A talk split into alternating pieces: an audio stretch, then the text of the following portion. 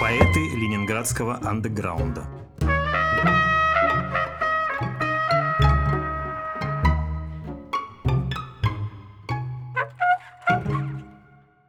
Добрый день, я Валерий Шубинский. Тема нашей нынешней лекции – творчество Виктора Борисовича Кривулина. Кривулин для ленинградской неофициальной литературы – это не просто поэт, это мотор, организатор, человек, чье творчество, чья личность были таким интеллектуальным мотором литературы. Он играл роль такого, может быть, Ивана Калиты, который собирал разных авторов, принадлежащих к разным группам, разным кружкам, соединял их, включал в какое-то свое силовое поле. Он был идеологом, он был человеком, который благодаря своему обаянию, благодаря своей смелости был, в общем, инициатором создания этого мира второй культуры. Причем, я очень часто говорил о том, что была такая тема школьных сочинений в Советском Союзе, два типа героизма: Андрей Болконский и Капитан Тушин. Да? Второй культуре ленинградской повезло, потому что у нее был и Болконский, и Тушин. Да? Андреем Болконским, человеком, который со знаменем шел вперед и поднимал других, и вдохновлял других, был Кривулин.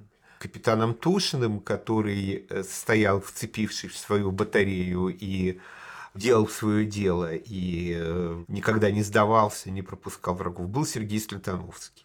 Два типа человека, два типа героической личности, я бы сказал так. Да, и оба большие поэты, хотя очень разные поэты и очень разные люди. Виктор Борисович Кривулин родился в 1944 году, в конце войны. Родился в семье военных. Его отец был офицер-политработник, причем в момент рождения сына ему было уже очень сильно за 40 лет. Он был поздним ребенком. Мать, которая тоже была уже взрослым весьма человеком, была военным медиком. У них был старший сын. Родился в 1927 году и получил имя Карл. Да? Они были такие настоящие коммунисты, романтики, общались с Александром Фадеевым, и старшего сына назвали Карл.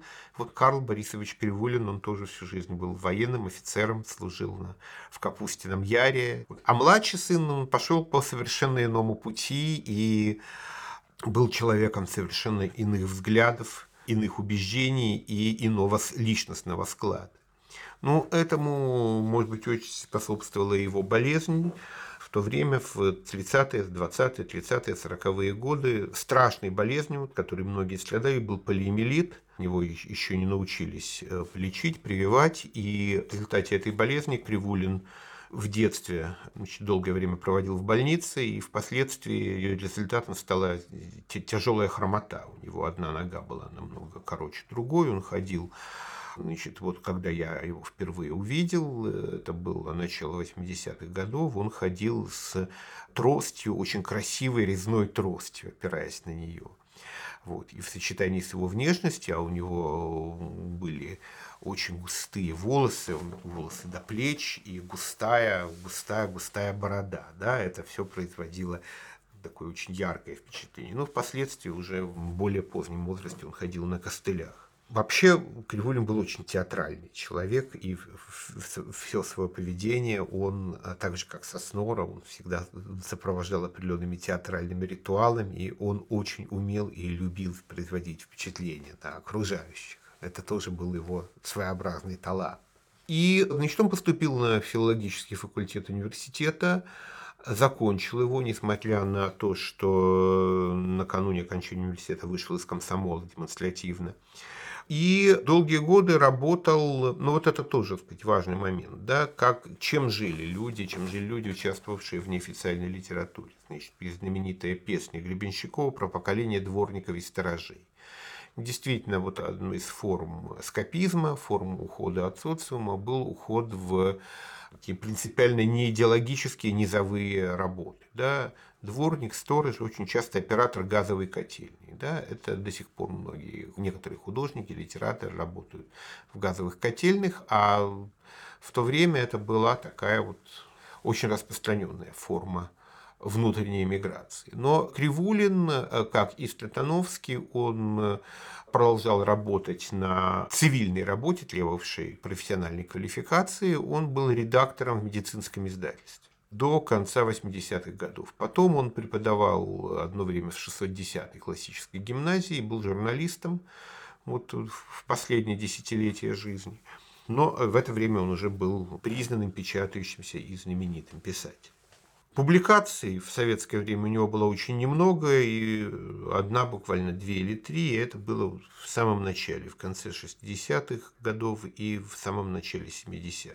Он успел пообщаться и с Бродским, и с Ранзоном, он был знаком с Ахматовой и бывал у Ахматовой в Комарово до ее смерти в 66-м году. И как поэт он начал работать уже в 60-е годы, но по-настоящему он считал началом своего творчества 70-й год, хотя у него есть в его книгах есть стихи более ранние. Стихотворение, которое для самого Кривулина было, как он сам говорил, как он сам писал, точкой поворота. Стихотворение «Вопрос к Тютчеву».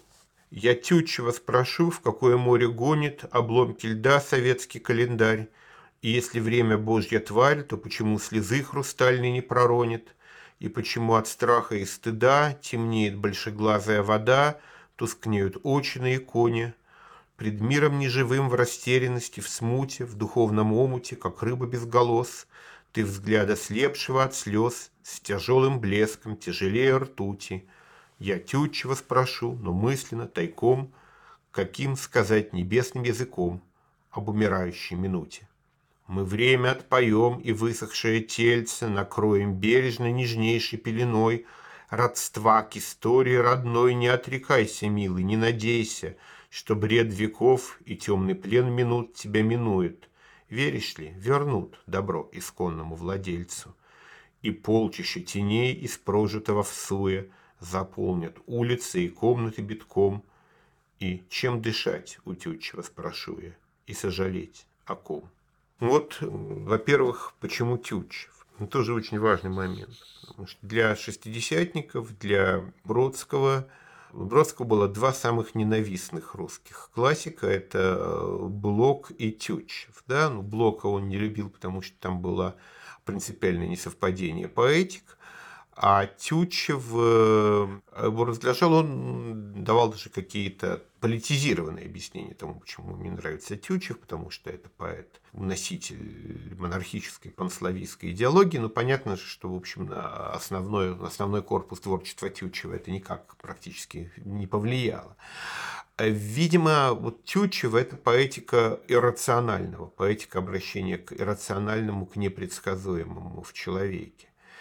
И для Бродского с его рационализмом, с его как бы пафосом рационального осмысления своего «я» и рационального противостояния миру, это было неприемлемо. Для него любимый поэт – это Баратынский. А для следующего поколения Тютчев оказывается важным, потому что иррациональное заявляет о своих правах. Вот. И в то же время вот это стихотворение, оно связано с определенным стихотворением Тютчева, да, где речь идет о льдинах, которые льдина за льдиною плывет, они плывут в море, где станут чем-то большим, единым, всеобщим. Вот это растворение в едином и всеобщем, оно тоже шестидесятников раздражало, а Кривулин принимает это растворение в большом, едином, всеобщем, к которому идут обломки льда, да. Вот. И это единое всеобщее, оно не только на метафизическом уровне, но и на социальном уровне, на приятии вот этой истории, да, русской истории, русского прошлого с ее некомфортностью. И если Бродский в стихотворении «Конец прекрасной эпохи» в 1969 году, почти тогда же, говорит об этом жестко, с отвержением, представляя объем воловой, чугуна и свинца, обалдело трясешь головой, вспомнишь прежнюю власть на штыках и казачьих нагайках. чтобы в итоге прийти тоже к гораздо более сложной картине мира и картине прошлого. Мы знаем, что и Бродскому сейчас предъявляются претензии в связи с имперством и так далее. Да? Вот. И для следующего поколения картина оказывается изначально уже очень сложной. Изначально оказывается, что невозможно одно принять, другое не принять, невозможно принять одну традицию, не приняв другую. И все это начинает осознаваться как какой-то очень сложный комплекс мыслей, традиций и так далее, который был упразднен, вроде бы упразднен советской властью, а теперь все это открывается, и теперь мы все это перечитываем, и перечитываем не только Герцена, но и Хомякова, не только Чаадаева, но и Николая Федорова, или даже Константина Леонтьева и так далее, и все это является неким нашим общим наследием, с которым мы должны что-то делать, а отвергается уже как бы только все советское, да, отвергается то, что входило так или иначе в советский канон. На следующем этапе уже оказывается, что и с ним надо что-то делать, что и с этим каноном тоже что-то надо делать, и просто отвержение не выходит. Вот. Почему я об этом так много говорю? Почему я так много говорю об интеллектуальной жизни той эпохи? Потому что Кривулин – это поэт, для которого это интеллектуальная жизнь, для которого все эти интеллигентские споры, все это было источником творчества. Есть поэты, для которых интеллигентщина, да, это нечто внешнее по отношению к творчеству. Вот Кушнер, да, вот он замечательный лирик, и можно оставить только его лирику, можно оставить его такие чисто лирические, пронзительные, дельвиговские строчки, а все эти интеллигентские рассуждения о том, какие мы хорошие, мы отличаем ампир от барокко, они только ели от сосен, можно отбросить, и все равно Кушнер остается Кушнер. А Кривулин – это поэт, который в качестве материала для извлечения поэтического вещества использует именно интеллектуальную жизнь советского интеллигента начала 70-х годов в ее самом сложном и высоком и глубоком варианте. И поэтому, с одной стороны, в стихах Кривулина эта интеллигентщина присутствует, а с другой стороны, именно она является той дорогой, тем путем, по которому поэт сам приходит к каким-то более глубоким истинам, к каким-то более глубокому дыханию, глубокому взгляду на мир, и вслед за ним поэтому к этому приходим и мы.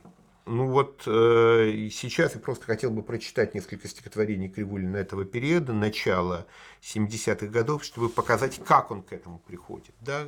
Как он, пройдя через какие-то размышления о мире, размышления о реальности, приходит к тому, что уже находится за гранью мыслей, за гранью размышлений, к какому-то бытию в себе, которое существует по ту сторону явлений и реальности.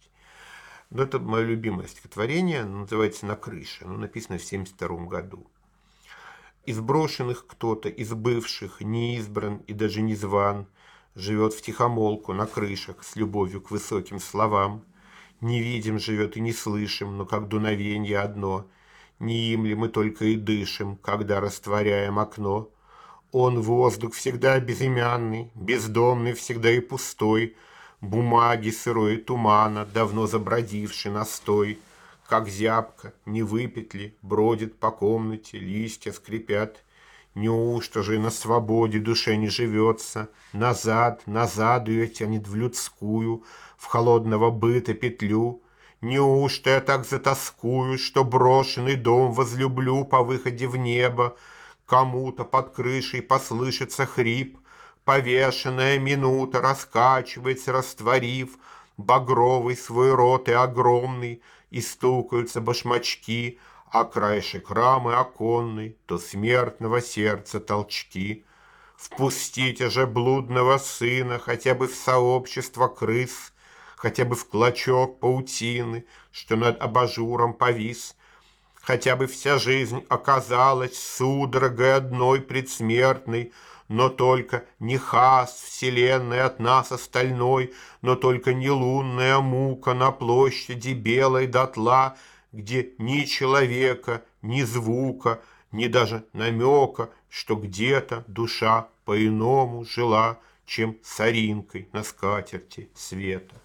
Да, вот этот призрак какой-то прошлой жизни, прошлой культуры, призрак, заброшенный в этот мир, блудный сын, да, носитель какого-то иного, более высокого мира, который оказывается здесь, в этой ущербной, покинутой Богом, богооставленной советской реальности, и не может от нее уйти. Да? Он привязан к ней. Это очень трагический образ, и это одно из самых пронзительных, конечно, стихотворений Кривулина.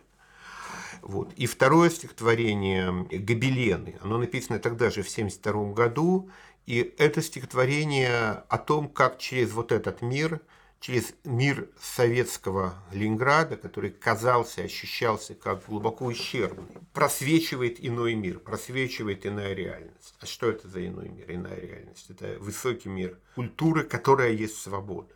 Культура есть свобода, культура есть природа. Это совершенно удивительное ощущение, которое было у людей начала 70-х годов. Иное слово и цветные стекла, чужие розы витражей, на гобеленах времени поблекла гирлянда бледная длинноволосых фей.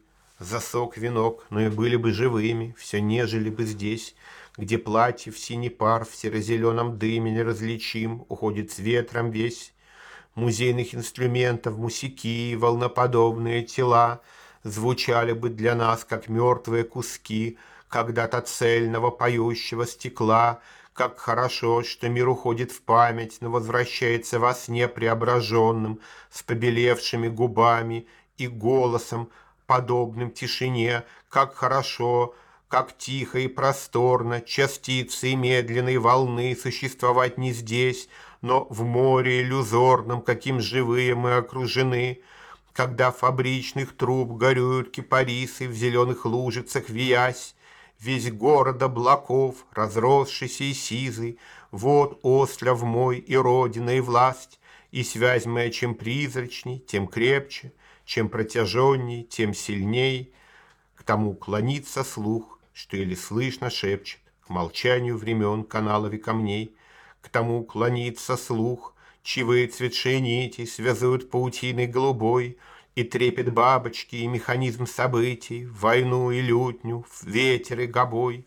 Так бесконечна жизнь подобна коридору, где шторы темные шпалеры скрывают Божий мир, необходимый взору.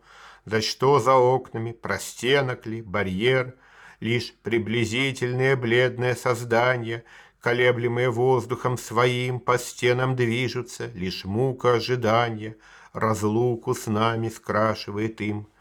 Так бесконечна жизнь подобна перемене застывших туч или холмов, длинноволосых фей, упавших на колени над кубиками черствыми домов.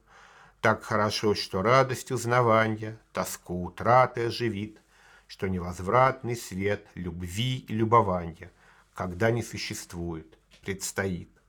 Вот таких стихотворений есть еще несколько совершенно замечательных этого времени, да, стихотворений, в которых действительно какой-то просвечивает иной мир за миром внешним. Потому что у Кривулина это поэт, у которого было некое внутреннее противоречие, да, потому что, с одной стороны, по складу это был поэт вполне рациональный, логичный, может быть, даже близкий, даже не Бродскому в этом смысле, а Слуцкому, по вот такой четкости осознания каких-то социальных связей, стоящих за миром, да, человеческих связей, даже на дометафизическом уровне, на чисто рациональном, социальном, житейском.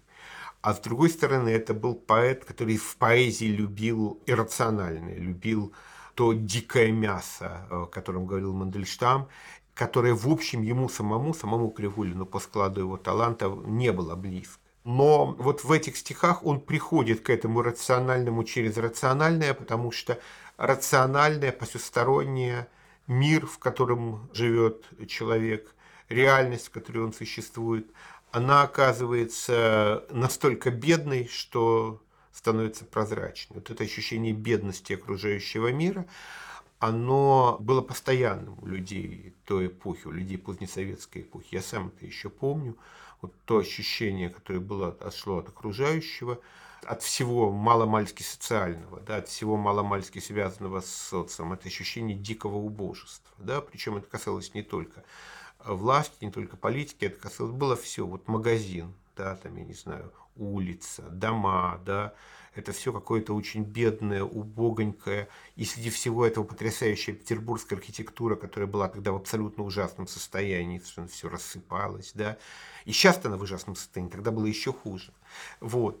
И сквозь все это просвечивает, очень бедный окружающий мир просвечивает что-то другое. И это что-то другое, оно одновременно и высокое, и страшное. И вот это ощущение есть в этих стихах, как мне кажется. Но вот это Кривулин начала 70-х годов. Вот об этом же его стихотворение более позднее, стихотворение 77-го года. Как женственна стихия речевая, наплывы рук и жесту обречен, язык сочувствия и врачевания, язык, владеющий врачом, о чем не заикнись уже мертво, о нищете, о нише, о пробеле твердит само отсутствие. Да, вот это то, о чем я сейчас говорил.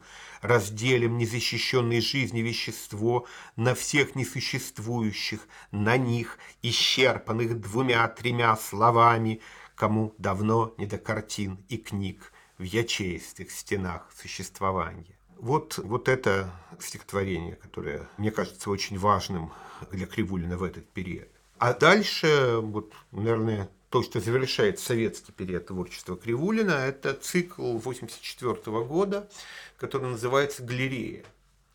Это цикл подписей к несуществующим картинам. Да? Причем картины очень разные. Там картина, где Пастернак читает стихи там, метростроевцам и при этом там, претерпевает целый ряд очень странных превращений, там, превращаясь в локомотив сам и так далее. Или репродукция Ренуара на стене женского общежития. Да? Ко всему этому подписи стихотворные. Впоследствии было добавлено еще одно стихотворение, подпись к портрету Кушнера на фоне Невского проспекта. Ну, такое довольно злое стихотворение. Оно было написано, когда книгу Кривулина рассматривал Союз писателей, и Кушнер должен был написать внутреннюю рецензию. Это вот та же история, что с рецензией Сосноры на Лепту. Да? Когда хорошему официальному поэту нужно было написать рецензию на книгу неофициальных поэтов, вот что он должен делать? Он должен писать то, что он думает, или он должен написать что-то, что способствует выходу этой книги. Это сложная этическая проблема. Кушнер написал то, что он думал о стихах Кривулина. Что-то ему нравилось, что-то не нравилось. В общем, в итоге, хотя он написал, что издать книгу надо, в итоге книга не вышла. Но она вышла в другом издательстве через пару лет. Дело не в этом. И Кривулин был, естественно, очень этим раздражен. Да? И, естественно, я помню, какая реакция была тогда на это, на то, что Кушнер написал такую рецензию. Он видит в Кривулине своего соперника, он видит поэта того же типа, он видит поэта, претендующего на ту же социальную нишу, и поэтому он так написал. Хотя он написал просто то, что думал о стихах Кривулина, потому что, конечно, это поэты, хотя и близкие по генезису, но очень раз. И вот, соответственно, Кривулин дописал стихотворение, подпись к портрету Кушнера на фоне Невского проспекта. Но самое знаменитое стихотворение из этого цикла, из цикла «Галерея», это стихотворение «Утро петербургской барыни». Да? Это подпись к несуществующей картине художника Федотова «Утро петербургской барыни» или «Благовещение» 1848 года. Я считаю, что это одно из самых ярких стихотворений Кривулина, потому что здесь вот то, что является силой его поэзии. Это чувство времени, чувство истории, чувство исторической реальности. И умение за всем этим увидеть какой-то выход на метафизический уровень, на уровень экзистенциальный. Слава Кесарю, слава и Господу в горних, барабанное утро, заутренний колокол, мышка в углу, печь остыла, пришел истопник, выгребает золу, возле каждых ворот возвышается дворник, стоя спит, опершись на метлу. Власть устойчиво крепкая в позе паллады, ей опорой копье, на груди ее знак номерной, но в полярных Афинах под великопостной весной ломит кости, глядит из кивота распятый, занимается в топке обдерыш берестяной. Богородица дева начнет и запнется, и девку сенную кличет. Ах ты, какая досада, не идет на язык Божье слово. Палашка потоками пяток босых затопляет людскую переднюю. Так я тоскую по утрам, ты бы знала. пока не затих гул таинственный в сердце, остаток ночного озноба.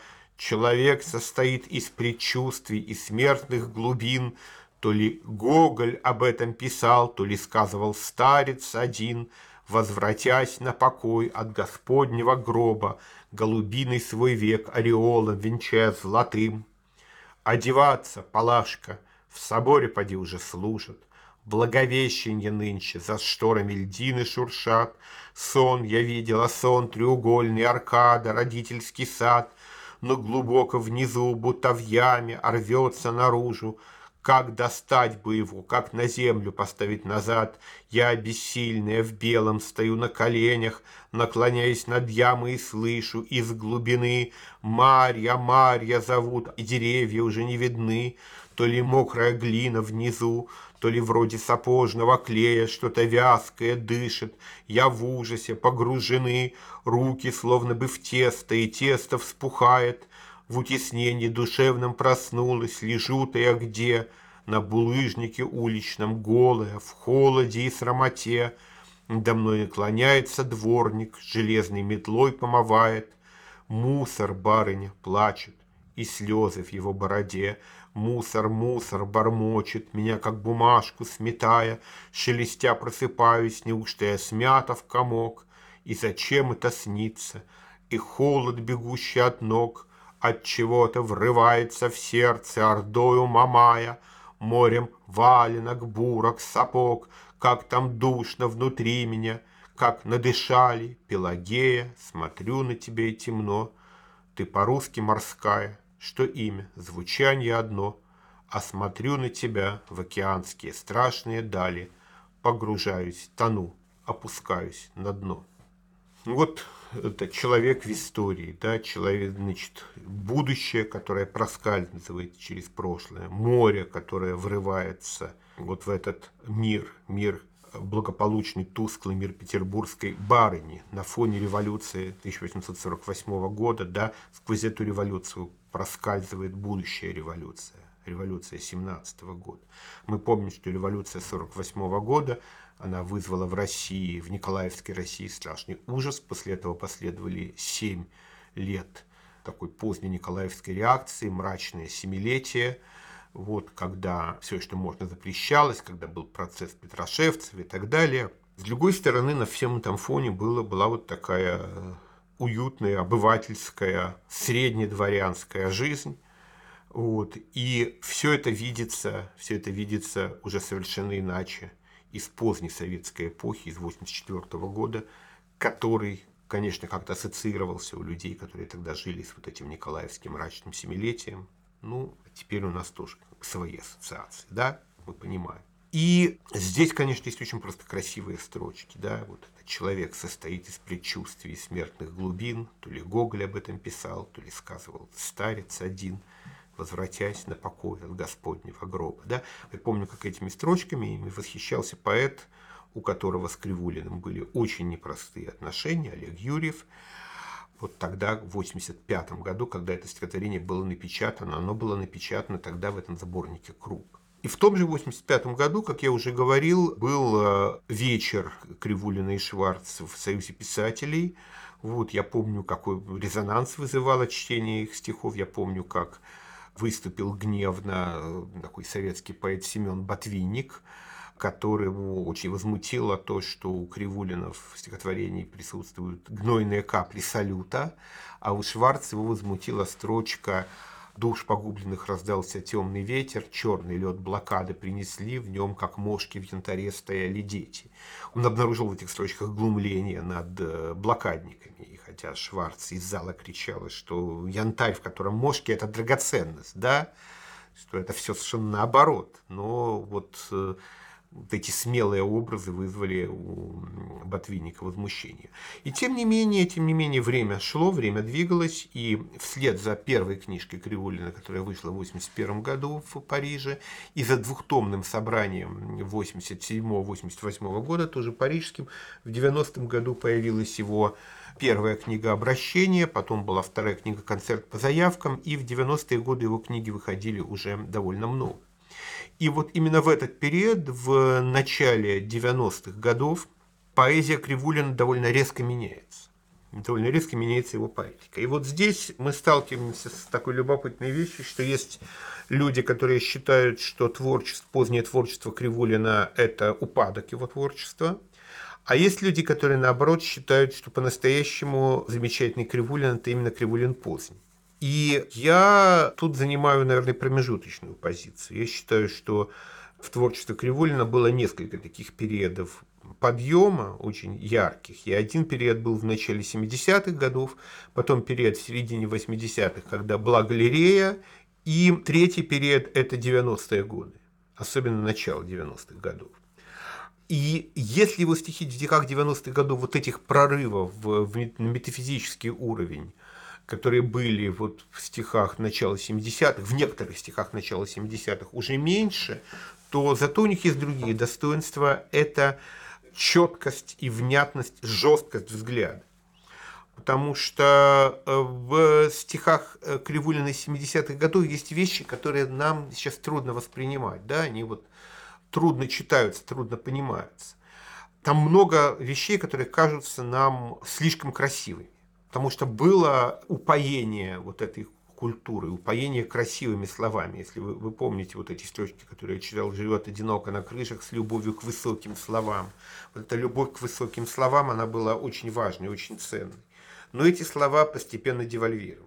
И дальше нужно было говорить другими словами, нужно было находить другие слова. И вот я сейчас просто для сравнения, да, вот мы сравним стихотворение Кривулина, еще одно стихотворение 1971 года и стихотворение 1991, да, мы сравним, как по-разному строится его поэтика. Вот стихотворение 1971 года, которое я не прочитал, оно называется «Ангел зимы». Ангелу заиндивелу с деревянным стуком крыл встать на хохлину на крыше невеселу посреди духовного пробела в ожидании, чтобы час его пробил. Ангелу, что неуклюже на крыло, как на костыль, опершись, окаменел от стужи, ангелу и свет, и север в чуже, снежная невыносима пыль. Ангелу белее снега, крепче кристаллического льда, город-призрак явлен, город-небыль, город-сон клубящегося неба, образ мира после страшного суда. Вот интересно, что в первой редакции этого стихотворения, как стало недавно мне совсем известно, в результате лекции, которую здесь же в музее Ахматовой читала Людмила Владимировна Зубова, в первой редакции было «Ангелу заиндивелу», потом «Аггелу, что неуклюже», и, наконец, «Ангелу белее снега». Да? То есть ангел – это такая народная форма, аггел – это вообще ангел сатаны, это антиангел, да, и, наконец, ангел, да, то есть это три разных существа, а в итоге везде ангел. Вот, и можно по-разному тогда интерпретировать это стихотворение. Если в первой редакции речь идет о трех разных существах, заиндивелому народному мистическому существу, ангелу с деревянным стуком крыл, надо встать на хохлину на крыше, невеселу, значит, в ожидании, чтобы час его пробил. Затем окаменевший от стужи антиангел, да, которому и свет, и север в чуже, да. И, наконец, настоящий ангел, которому явлен город-призрак, образ мира после страшного суда. Значит, в окончательном варианте это везде одно и то же существо, везде один и тот же ангел. И о его явлении, а по его приходе, о приходе его часа говорится такой немножко архаизированной лексикой, да, встать на хохлину на крыше невеселу, да, и тут же посреди духовного пробела, вот само слово «духовный» присутствует в стихотворении. Слово «духовность», вот уже в 90-е годы, извините, одна из сотрудниц Ленинградского радио, когда все этим были уже ужасно перекормлены, сказала, что она лучше 1000 раз скажет в прямом эфире слово «жопа», чем один раз слово «духовность». Да? А в 70-е годы это все говорилось, да, это было нормально, это было естественно. Слово «духовный», «духовность» все присутствовало в стихах, и это не делало стихи хуже. Теперь стихотворение уже 91-го года, в котором речь идет тоже о духовных материях. Да? Это монастырь на Карповке. монастырь, монастырь Иоанна Рыльского, который был создан приверженцами Иоанна Кронштадтского, который был закрыт и заново открыт после падения советской власти. Вот каким языком говорит об этом Кривулин в начале 90-х годов. Возле храма в влажно-византийском стиле, где последние полвека теплится кожевенный завод, горстка иоанниток, лица их застыли, словно из-под кожна каждую по имени зовет. Издали, восстав кронштадтской, вечереющей лиловой, тот жест ковыйный, поздно призванный протоиерей, что обрушивал на графа Льва Толстого львиную тоску по родине, по внутренней своей, по скитальческой, по древле северной, по скитской. Вот и монастырь в изгибе Карповской реки трудно строился надрывно в ожидании близкой революции, погибели, распада на куски. Сбились кучкой. Это нынче день поминовенья, праздник Иоанна. Острый ветер вперекор Неве, из нечувствия, из окаянного окамененья руки выпростаны коченеют. Вечно в меньшинстве горстка верующих, как бы ни крутилось колесо гражданской обескровленной судьбы, возвратят, как было, отдадут на милость новоизбранной двадцатки перепогребать гробы. Все равно у гроба не постарчески прямые, даже если и в живых-то не осталось никого. Соберутся, сгрудятся, не модствуют о мире, где развеществляется любое вещество. Вот мы видим, насколько жестче стала эта поэтика, да, насколько она заземлилась. Вот еще одно стихотворение начала 90-х годов, «Степное число», там речь идет. Тут возникают всякие топонимы, да, которые сейчас для нас окрашены по-разному, да, и речь идет о человеке, который приехал вот с Украины, с юга в Ленинград и открывает для себя Хлебникова и через Хлебникова что-то понимает о том мире, в который он приехал, через поэзию Хлебникова. И вот это стихи об истории, да, об осмыслении истории. О трагическом осмыслении истории, вот, которая после всех событий, которые прожиты за эти 30 лет и проживаются сейчас, оказывается еще более трагическим. Вот мы видим, как это все у Кривулина работает в 90-е годы, как работает его поэтика в 90-е годы. Ну да, из Киева, из Харькова, а то и Херсон совсем уже, являются с винтом в затылке, Хлебников, мычание святое гомеровских степей, протославянской Трои, о вечном юге, об овечьем, о живом. Добро бы только в гости из гимназий, в именье на каникулы, на связь фамильную с корнями. Нету связи. Живи себе среди вселенской смази, г фрикативного поддевичьи стыдясь. Тогда-то и находится учитель, библиотекарь школьный или так. Читали вы Зангези? А прочтите. Сияет медный таз, подвешенный в зените. Каштаны жарят на стальных листах. В углях и в углях синий жар и давленные вишни, усыпавшие узкий тротуар. И ход истории, где ты уже не лишний. Ты знаешь механизм, и то, что сроки вышли, и то, что между немцев и татар. Качнулся маятник, наверх полезла гиря, а ты хозяин времени, пока... Царит южно-российское 4, священное число с предощущением шире и вкусом козьего парного молока. Ну вот, вы видите, что это не поэзия любования прочтенными книгами, как у не лучшие стихи Кушнера, да, и это не поэзия филологического остроумия, филологической игры, как у Льва Лосева, да, а это поэзия, где через филологию ощущается, осознается экзистенциальное. И в этом каком-то смысле это поэзия прямого хода, да, потому что здесь нет масочности, нет иронии, да. И говорящий у Кривулина нет в стихах никаких автобиографических деталей, но говорящий у него в каком-то смысле носитель мысли, носитель мнения, у него в каком-то смысле более прям, менее заковычен, чем у Бродского. Вообще проблема первого лица в поэзии 60-х, 70-х годов – это очень важная проблема. Но вот, наверное, проблема исповедальности в поэзии Кривулина, она встает на более остро в связи с одним из его последних произведений. Это цикл «Реквием», написанный в 1998 году. Дело в том, что вообще 90-е годы для Кривулина были довольно непростым временем, хотя, казалось бы, вот его печатать, он был признан, но оказалось, что ведь люди этого поколения, они ждали своего времени, они ждали эпохи, они ждали, когда закончится советское время, они смогут действовать. И они рассчитывали, что они станут главными фигурами в этой новой эпохе. И этого не произошло. Почему не произошло? Это отдельный очень сложный разговор. Почему те механизмы, которые были созданы в неофициальной культуре, они не легли в основу культуры постсоветской России? Почему люди, которые были лидерами неофициальной культуры, не стали лидерами культуры постсоветской России? Это очень сложный и трагический вопрос. И Кривулин в 90-е годы, вот ему было чем заниматься в самое трудное, застойное время. А в 90-е годы он, как мне кажется, ну, отчасти по моим личным впечатлениям от общения с ним в то время, ощущал свою невостребованность в определенном смысле. И это выражалось по-разному. Он был очень смелый человек, он поехал на войну в Югославию. Он вот увидел эту войну страшную, вот, которую, да, тогда мы миновали. Вот. И он рассказывал о ней, он рассказывал о том, что там происходит. Ну, вы представьте себе, вот немолодой человек, 50-летний, инвалид на костылях, едет военным корреспондентом на войну и смог побывать по обе стороны линии фронта, увидеть, что там происходит.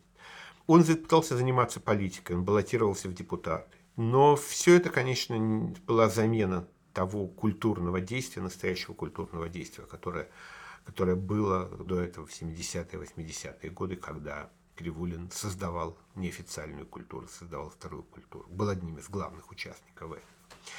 И на фоне всего этого происходили еще и личные драмы, в том числе совершенно страшная трагедия, когда в 1998 году погиб в автомобильной катастрофе единственный сын Кривулина. И вот он тогда написал вот этот цикл «Реквием», который замечателен чем? Там говорится о каких-то внешних по отношению к происходящему вещах, да? О самом горе не говорится. Оно присутствует как фон. И заканчивается все, весь этот цикл дилетантским стихотворением, написанным юным Львом Кривулиным. И это и годы его жизни. Это объяснение всему тому, что мы читали до сих пор. И вот несколько стихотворений из этого цикла. Я бы сказал, что вот эти стихи с «Реквием» – это синтез раннего и позднего Кривулина. «К тому, что нет меня, и я уже готов к тому, кто есть не я, но ярость и огонь. Во многоярусном театре облаков сегодня пусто, солнечно и холод. Один суфлер, горячая ладонь, прижатая ко рту, горячая. Осколок вчерашней роли, говорит пожар. Но ледяной профессиональный шепот не таял никогда, не рвался, не дрожал. Подсказывал, да, поправлял, еще бы. Все шло неправильно, хотя и высоко. И правильность, что все остановилось во мне, и что под каждым волоском есть луковица слез, набухшая на вырост, есть действие, какого и во снах. Ни зритель не увидит, ни актеры, представить неспособный я, который есть лишь подсказка, запоздалый знак». Еще тут же. «Контекст велик, небесные своды поддержаны, а все еще идут по ценам сентября 13 года. За царский золотник, за русский фунт, за пуд. Контекст велик, весенний воздух тесен, подержанные облака уходят плохо. Свежие плакаты бросаются в глаза, разнообразием бездн приманивая. Что ж, контекст велик, небесный свод поддержан равновесием рождения и смерти. Не свалиться ему туда, где я раздавлен весь». И еще одну. «Тонешь медленно, спасение мгновенно, а пока рассказываешь, как тебе спаслось, просыпаешься из яркого, наверно, в мутное, неверное авось. Дыры, оплетенные веревкой в круг запястья, рука в кармане, вдруг вцепится в рукав букашка, божья коровка, словно бы слетит на мокрый темный луг». Вот, наверное, это то, что я хотел сказать о поэзии Виктора Кривулина. И, наверное, вот последняя вещь. К сожалению, хотя Кривулина нет уже больше 20 лет, умер в 2001 году, умер совсем не старым человеком, 56 лет, от рака легких, который, может быть, был последствием его скверной привычки, он очень много курил, даже сидя в президиуме, в собраниях курил, что тоже, конечно, было проявлением какой-то реакции на окружающий мир. К сожалению, вот уже больше 20 лет нет нормального собрания его стихов, не существует. Есть какие-то переиздания прижизненных книг, составленных поэтом, вот, но я надеюсь, что это будет поправлено и что полное собрание стихов Кривулина увидит свет, потому что мы все очень, очень его хотим.